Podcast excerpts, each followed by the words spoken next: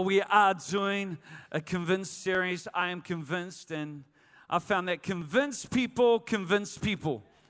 Change people, change people. Forgiven people, forgive people. Save people, save people. Found people, find people. Do I need to go on?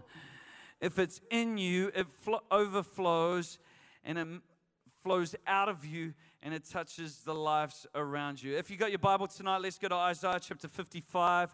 Isaiah chapter 55. I want to launch from where we left off this morning. Isaiah 55, verse 8, it says, My thoughts are nothing like your thoughts. They're not even remotely close. Just in case you think they're close, here God says, My thoughts are nothing like your thoughts, says the Lord and my ways are far beyond anything you could imagine. They're far and beyond anything you could imagine. For just as the heavens are higher than the earth, how many know that's a great distance? For as just as the heavens are higher than the earth, so my ways are higher than your ways, and my thoughts, they are, somebody say it, they are, come on, somebody say it with conviction, they are they are higher than your thoughts. John chapter 14, verse 6 says, Jesus told them, I am the way, I am the truth, and I am the life. How many know God is, Jesus is not our way, but He's the way? Jesus is the way, the truth, and the life. And nobody can come to the Father except through me, through Jesus.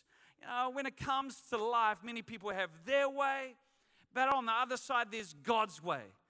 And in the end, you know, life is found when we surrender our way and we embrace God's way, God's desires for our life. You know, many people come to Jesus and they want to have a blend of their way and God's way. Life doesn't work when you have a blend and a hybrid. Life works when you follow God's way because Jesus, He is the way, the truth, and the life. And nobody can come to God except through Him. If you got your Bible, let's go down to James chapter 1. James 1 verse 2, it says, Dear brothers and sisters, when troubles of any t- kind come your way, how many have had troubles come their way before? You know, listen to this. It says, when troubles of any kind come your way, consider it an opportunity for great joy. That's a strange way to think about something. But how many know God's thoughts are higher than our thoughts? When trouble comes your way, you have an opportunity to be happy. Because if you do the math from a divine perspective, God's going to work it out and He's going to cause something great to come from that trouble, and you have a reason to get happy. Consider an opportunity for great joy, for when you know that when your faith is tested and your endurance has a chance, a chance to grow, so let it grow. For when your endurance is fully developed, you will be perfect and complete, needing nothing. Well, there's a miracle right there. Verse 5, it says, If you need wisdom, ask our generous Father, and he will give it to you. He will not rebuke you for asking. But when you ask him, be sure. Somebody say, be sure. Be sure that your faith is in God alone. Do not waver. For a person with divided loyalty is as unsettled as a wave of the sea uh, that is blown and tossed by the wind. Such people should not expect to receive anything from the Lord. Their loyalty is divided between God and the world, and they are unstable in everything they do. They are unstable in everything they do. The title of my message tonight is if you don't doubt it, be about it. If you don't doubt it, be about it. I love the book of James because in the book of James there's great wisdom as to how we can live out this life that God's called us to. You know, it's one thing to believe, but it's another thing to be a believing believer. In fact, one person said the only Bible you believe is the one you're prepared to walk out the one you're prepared to live out. And James, he highlights, he says, faith without actions, without works, it's dead. It's meaningless. It's all right they have faith, but if you don't have works, it doesn't count for much. And so he gives us great wisdom. And here, right at the uh, beginning of James, he says, Come on, I want you to ask for wisdom. I want you to ask for insight. I want you to ask believing in your heart. So often in life, we can come against obstacles where we can be restricted. But the thing restricting us is not what's outside of us, it's what's in us. Now, this morning we addressed one of the biggest issues, if not the biggest issue, which holds us back from entering God's grace, and that's pride. That's why we said, you know, don't let your ego be your amigo. I know they're cheesy statements, uh, but I pray they will lodge in your spirit and you won't forget it. Don't let your ego be your amigo because God, He resists the proud and He gives grace to the humble. It amazes me how many people are proud that they don't have pride. Now, you've got to go to the Bible to discover really what pride is. In fact, a lot of our insecurities, they are rooted in pride. How many have ever felt insecure from time to time? You know, lift up your hand. Those who didn't lift their hand are insecure. Uh, and, and they're rooted in pride because when you're insecure, you're thinking about yourself. That, that's front and center of your mind. And the Bible says God, He resists the proud, but He gives grace. He gives grace to the humble. Sometimes in life, we're restricted not because we're unwilling to follow God, it's that we follow God hesitantly. Uh, some of us, yeah, our heart wants to go on a journey with God but when it comes to following Him, we, we hesitate. How, how many know you can do a lot of damage when you hesitate? Uh, you ever driven with a hesitant driver? You know, he's like, oh, oh, at an intersection. Nobody knows what they're going to do. You know, they, they, they oh, uh, and you're behind them, and it's like they, they go to go, but then they stop, and then they go to go and go. How many know some drivers like that? That they should get off the road. They should, uh, hesitant drivers, because nobody knows what you're going to do. You know, or what about you're walking down the street uh, and you're on the footpath and, and you see one person coming towards you and, and you hesitate as to which side you're going to take.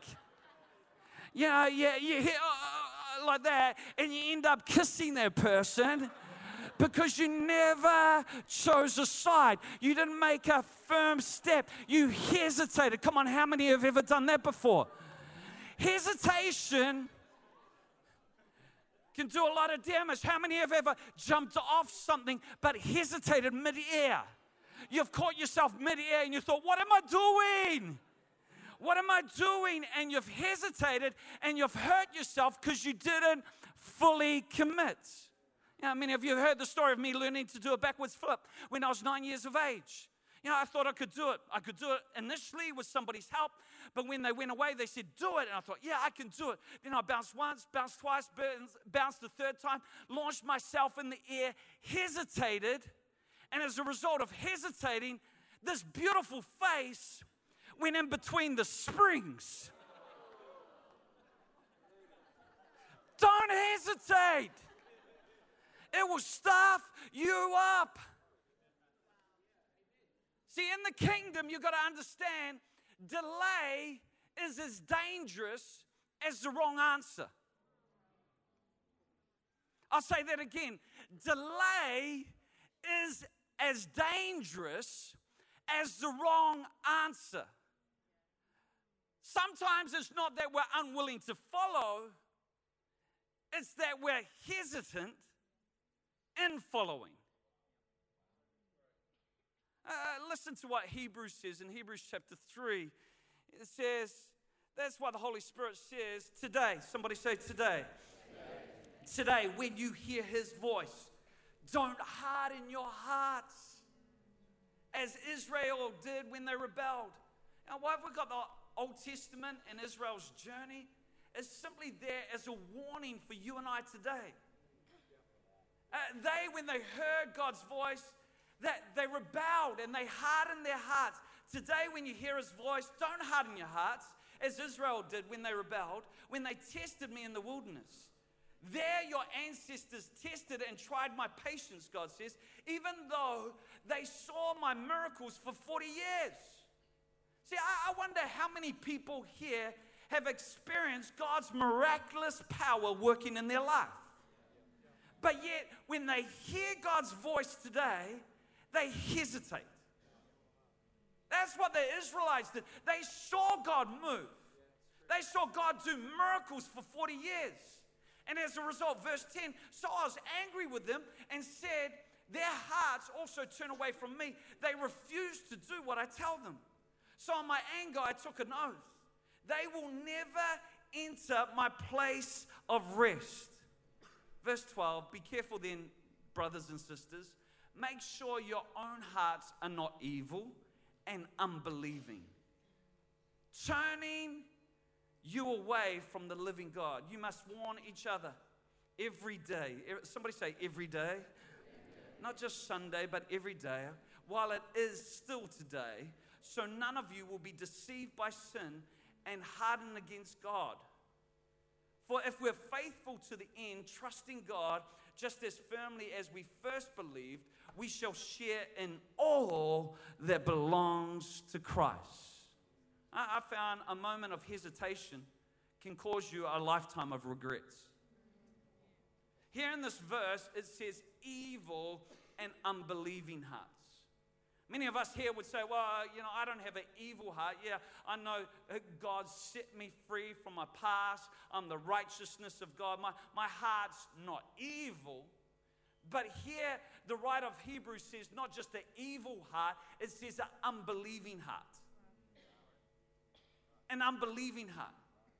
How many times, no, we can come to times and spaces where we don't believe. And I believe the challenge of Uh, of our, in our walk with God is to maintain a level of faith. See, when you hesitate to act on what God says, it's fatal. Doubt grows when you hesitate. Questions come in when you hesitate. See, if you can't serve God now while you're single, you're going to struggle to serve God when you're married. If you can't serve God now while you're a teenager, you're going to struggle to serve God when you're in your 20s. If you can't serve God now when you're married and you got one kid, you're going to struggle to serve God when you're married and you got two kids.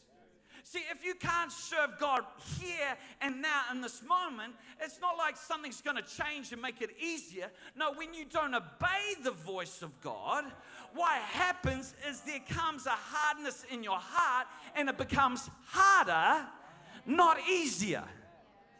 That's why hesitation is fatal. That's why hesitation is dangerous. Today, if you hear his voice, don't harden your hearts. Come on, today, if God's given you a vision, get busy with that vision. If you don't doubt it, be about it. Get moving with that thing that God's purposed and promised you with. You got to do something with it. Ah, I got three things just quickly that we shouldn't hesitate in. Number one, don't hesitate to ask. James 1, verse 5, it says, If you need wisdom, ask our generous Father, and he will give it to you.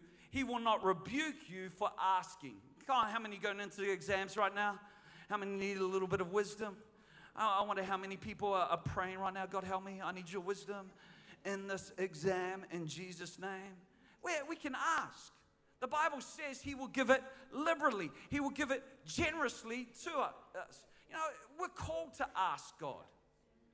I, I don't know what it was like in your family environment, but I hear in some va- families, if you ask, you get told off. But in the family of God, He calls us to ask. In fact, our faith is demonstrated by our asking. God takes pleasure when we ask Him to be involved, when we ask for wisdom, when we ask for big things. God, God's not a God in heaven going, oh no, they're asking too much. I don't have enough on supply. No, God calls us to ask.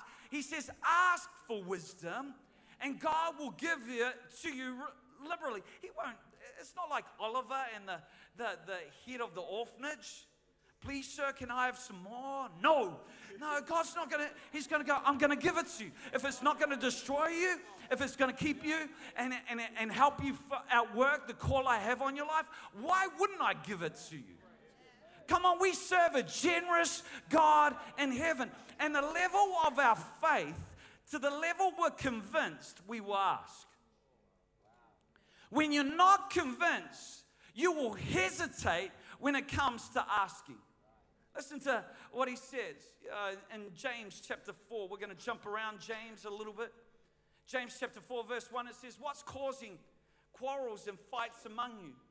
Don't they come from the evil desires at war within you? So, in other words, your problem's not outside of you, it's in you.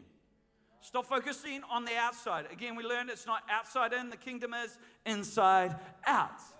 The issues are within you, they come from within you. You, you want what you don't have, so you scheme and kill to get it. You are so jealous of what others have, but you can't get it, so you fight and wage war to take it away from them.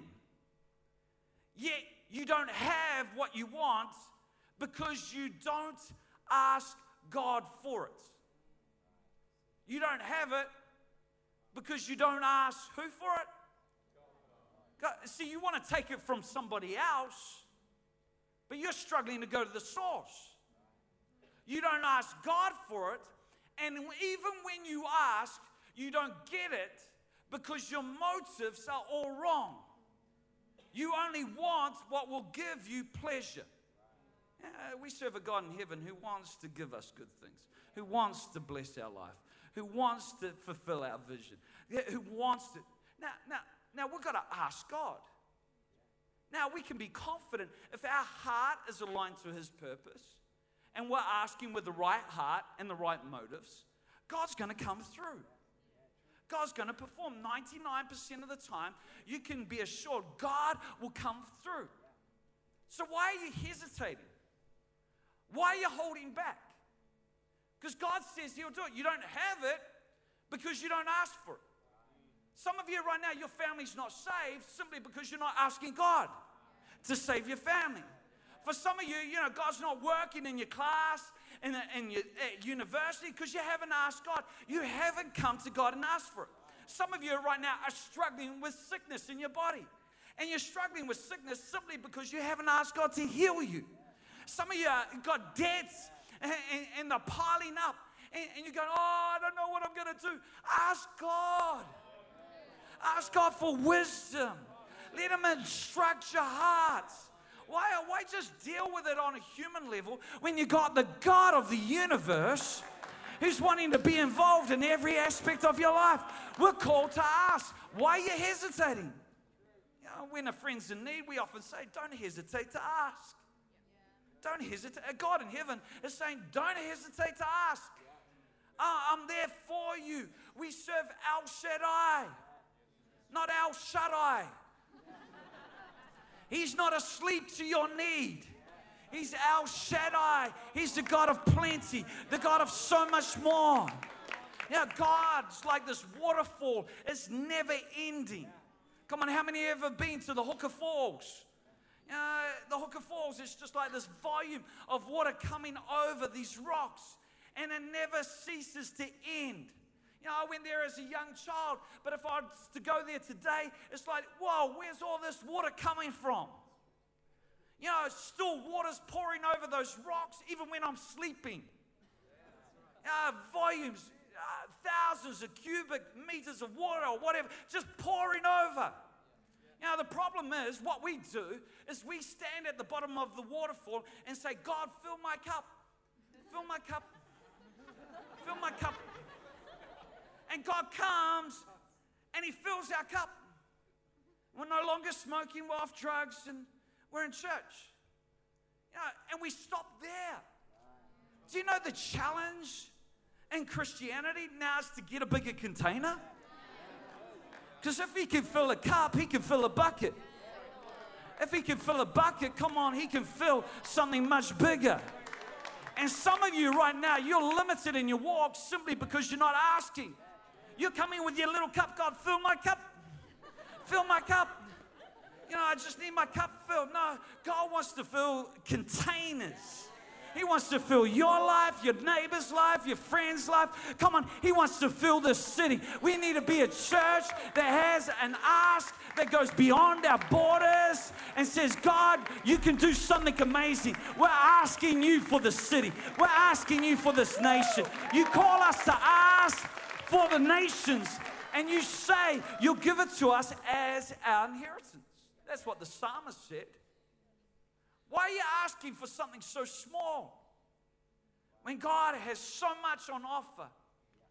Don't hesitate to ask. People who get caught up in sin is simply because they're missing what God has. David did that. He held back from going on battle and he got himself into a whole lot of trouble. Nathan the prophet, he comes along and he has a job of confronting a king. I mean, no, it's dangerous confronting a king. Because the king can say at his word, You're dead. You're out of here.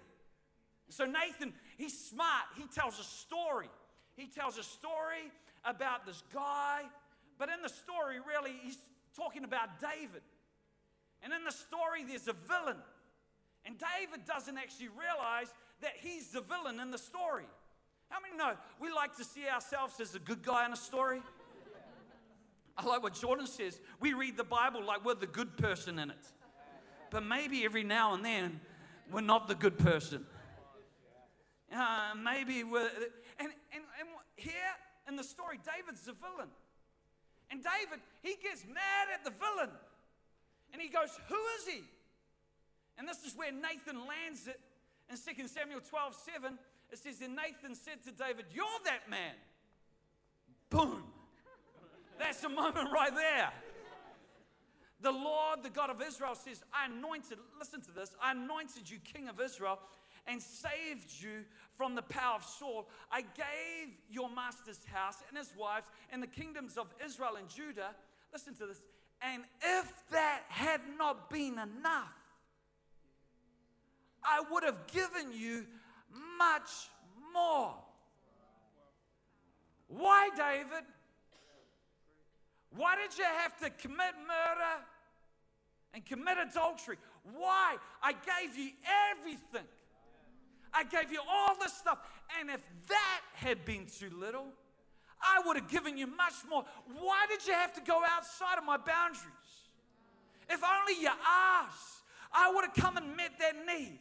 If you only you ask, I'll come and satisfy you. If only you ask, why didn't you ask?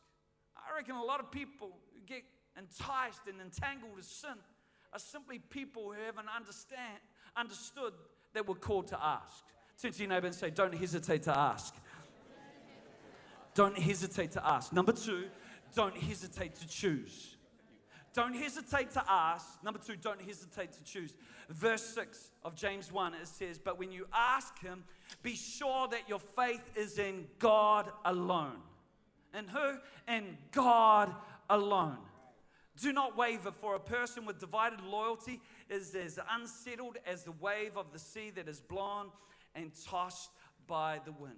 Now, there's nothing worse than being with a person who's unsure whether they want to be with you. You know, it's like, oh, I'll settle, but if there's another option, I'm going somewhere else. As the saying goes, if you hesitate between me and the other person, don't choose me. You know, I, am not your fallback option. I, I want to say that to young people. If you're going out with somebody and they're still looking over the fence, you got issues. Know, if you hesitate between me and another person, don't choose me. Go, go choose that other person. I want somebody who wants to be here. Yeah.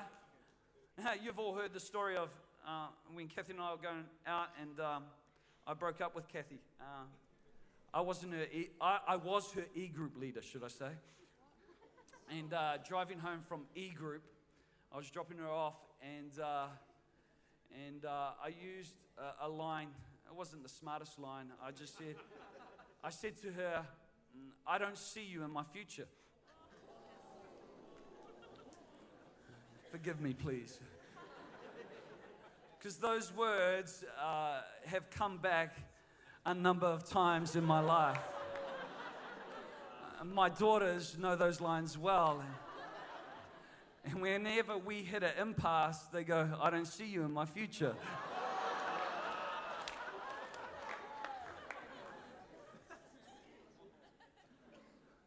My smartest move, anyway.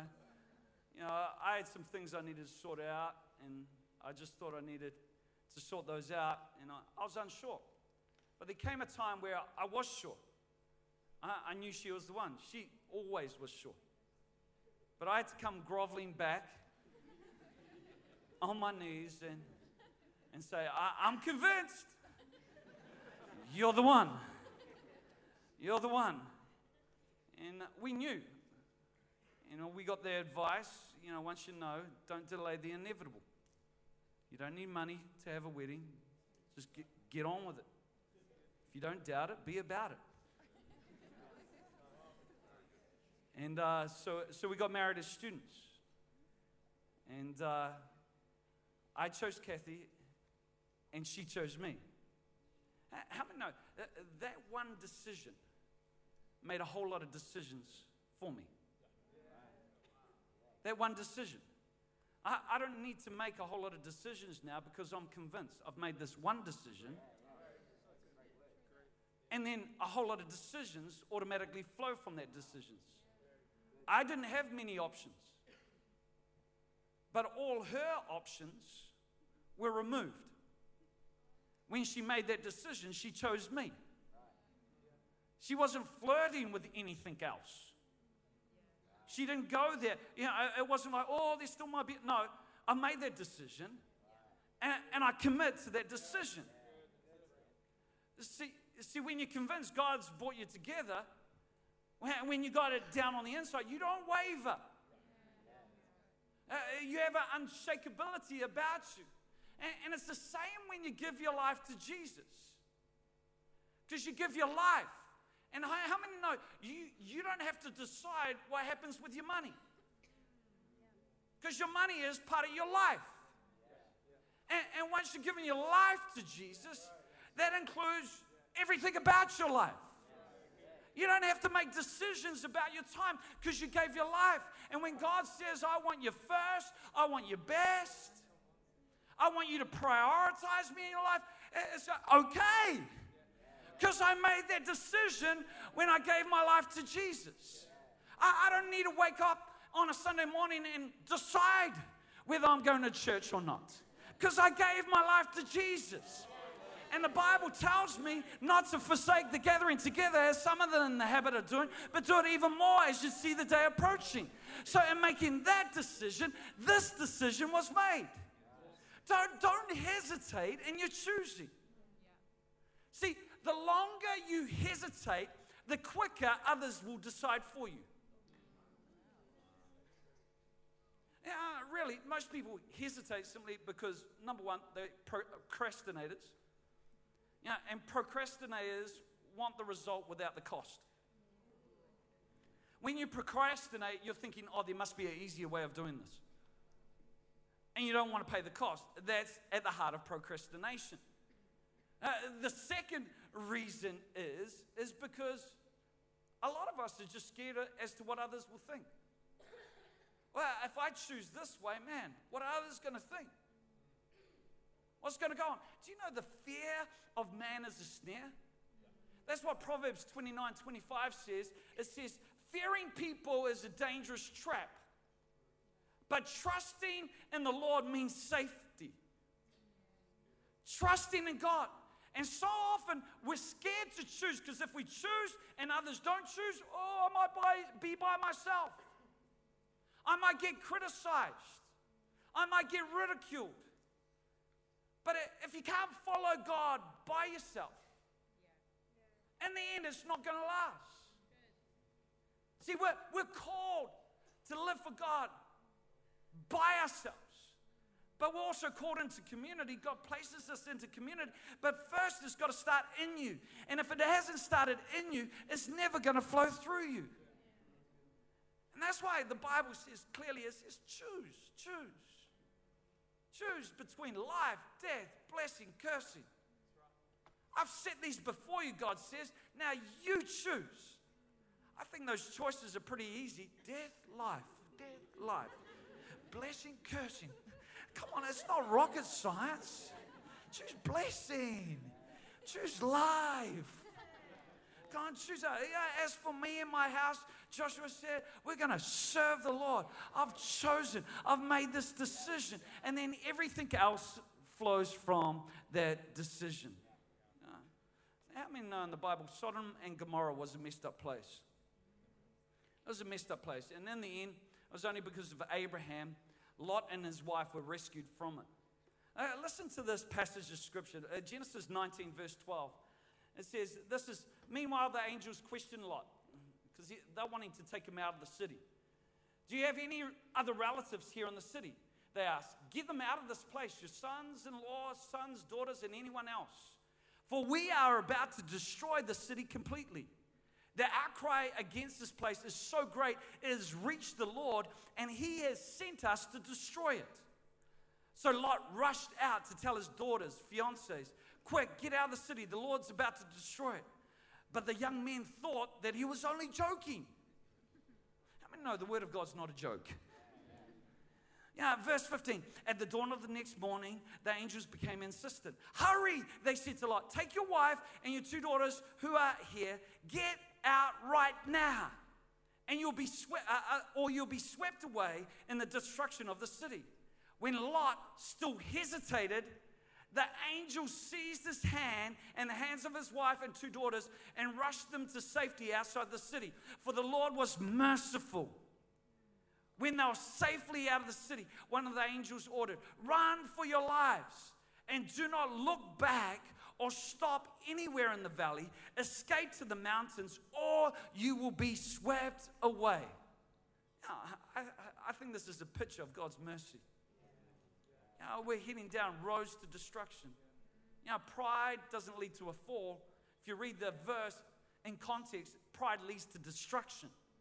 It will destroy your life when you've got pride in your heart. And God, in His mercy, comes and gets us. But the problem is sometimes we look back. And Lot's wife, even when she was being rescued, she looked back. Even when the angel commanded them not to look back.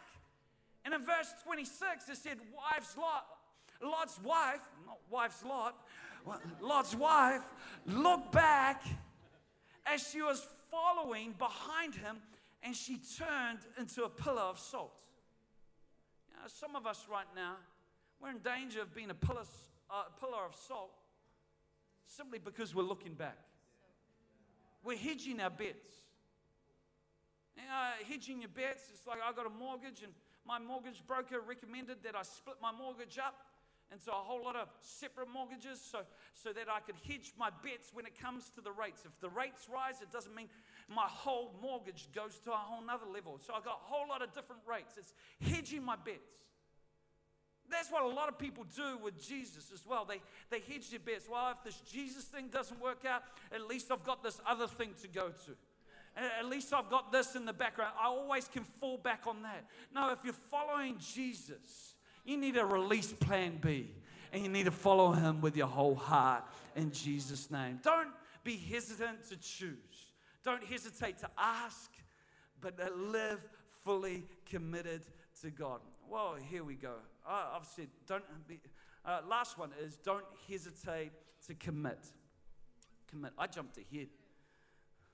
I'm going, no, I'm not going back and forth. Here we go. Verse 6, it says, James chapter 1. So we said, don't hesitate to ask, don't hesitate to choose, don't hesitate to commit.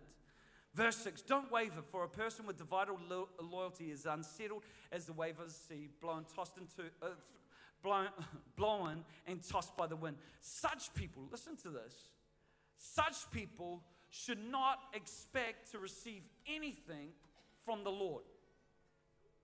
Their loyalty is divided between God and the world, and they are unstable in everything that they do. You know, so often we come to God and we've got these, these things in our background that hold us back. You know, what we don't understand though is the opposite of, of love is not hate. The opposite of love is indifference. You know, when somebody hates you, you know where they stand.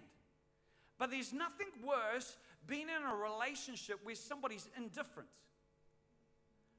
And you don't know whether they love you or hate you. And indifference and passivity is the worst place because you're tossed to and fro and you can't expect anything from God because you haven't made a commitment. There's nothing worse, you know, in a marriage than being a, in an indifferent relationship. You know, I could take it or leave it. Yeah, yeah, what's that? That there's an emptiness when it comes to indifference. And many people in their walk with God find they don't get anything from God because they're indifferent when it comes to His promise. They're indifferent when it comes to His purpose. They're indifferent when it comes to even church.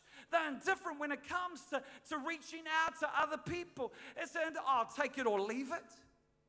No, no, this is what we're being called to. This is what we're being mandated to do. This is the reason for our existence. We can't be indifferent.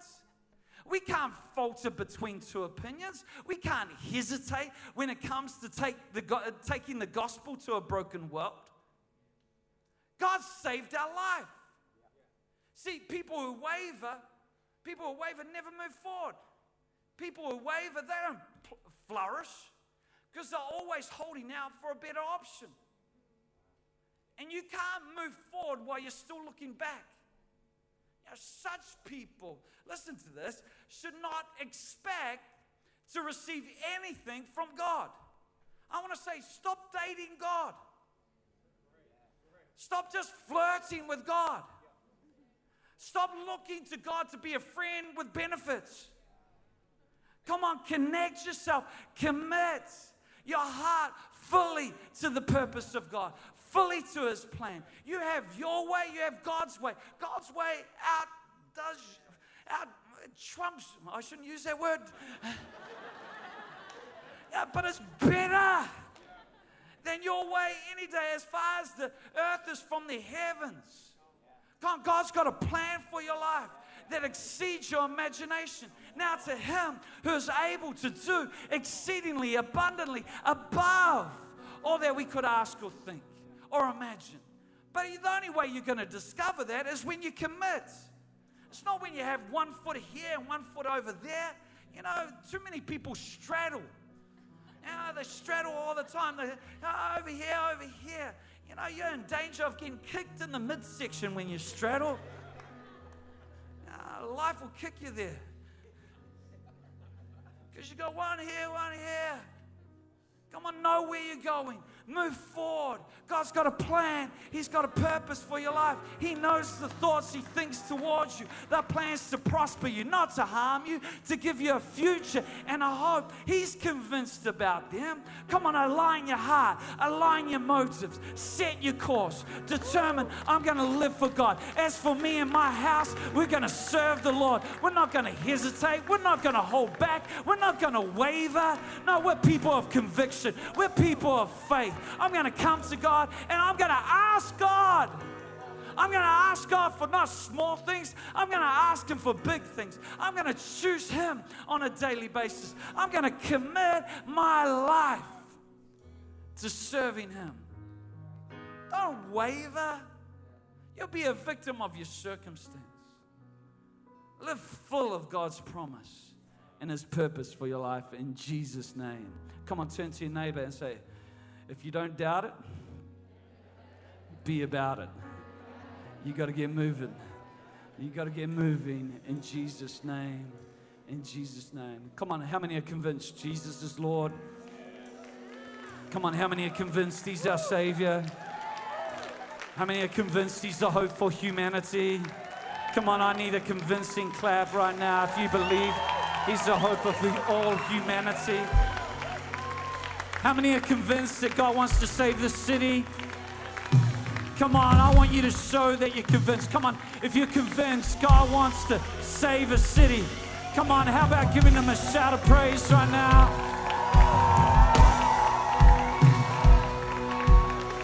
Come on, let's let every demon in hell know that we're not going to be held hostage to doubt any longer. We're not going to waver. We're not going to be weak kneed, fickle, impotent Christians. Come on, we're going to be full of His power. And we're going to take God at His word. And we're convinced if God's for us, nothing can be against us in Jesus' name. Come on, I'm convinced God's hands on your life. I'm convinced you're born for such a time as this. I'm convinced that God wants you to make a difference. I'm convinced that this church is going to explode in Jesus' name. I'm convinced that your neighbor's going to get saved. I'm convinced that healings are going to break out. I'm convinced. I'm convinced. Come on, I'm convinced.